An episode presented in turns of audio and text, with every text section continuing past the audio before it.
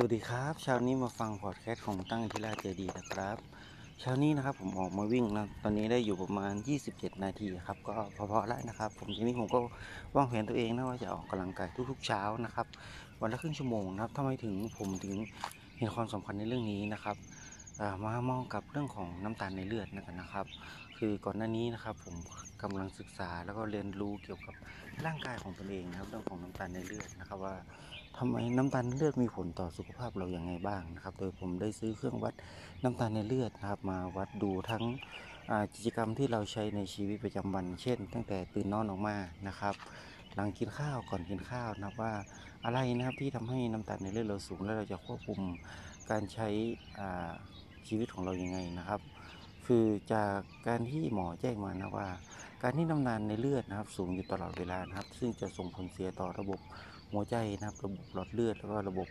เส้นเลือดฝอยต่างๆทำให้สุขภาพทำให้เกิดการทำลายเกิดขึ้นนะครับ ยิ่งถ้าสูงไปบ่อยๆเนาะ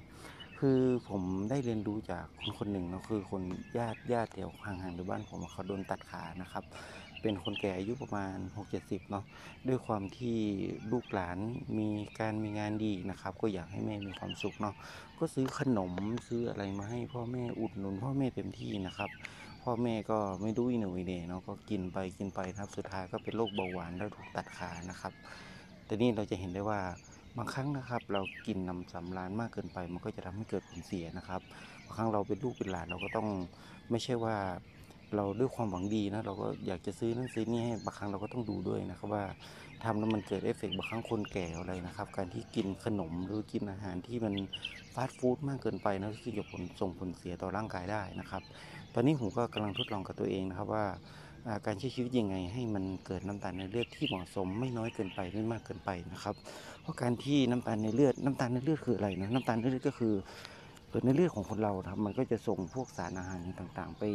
ยังเซลล์ต่างๆ ของร่างกายของเราไปส่งไปยังสมองนะครับ ถ้าเกิดน้ำตาลในเลือดเยอะเกินไปนะจะทำให้เกิดร่างกายของคนเราอะมันเกิดการอิ่มตัวเนาะที่เขาว่าเกิดเบาหวานนะเบาหวานนั่นมันเกิดจากที่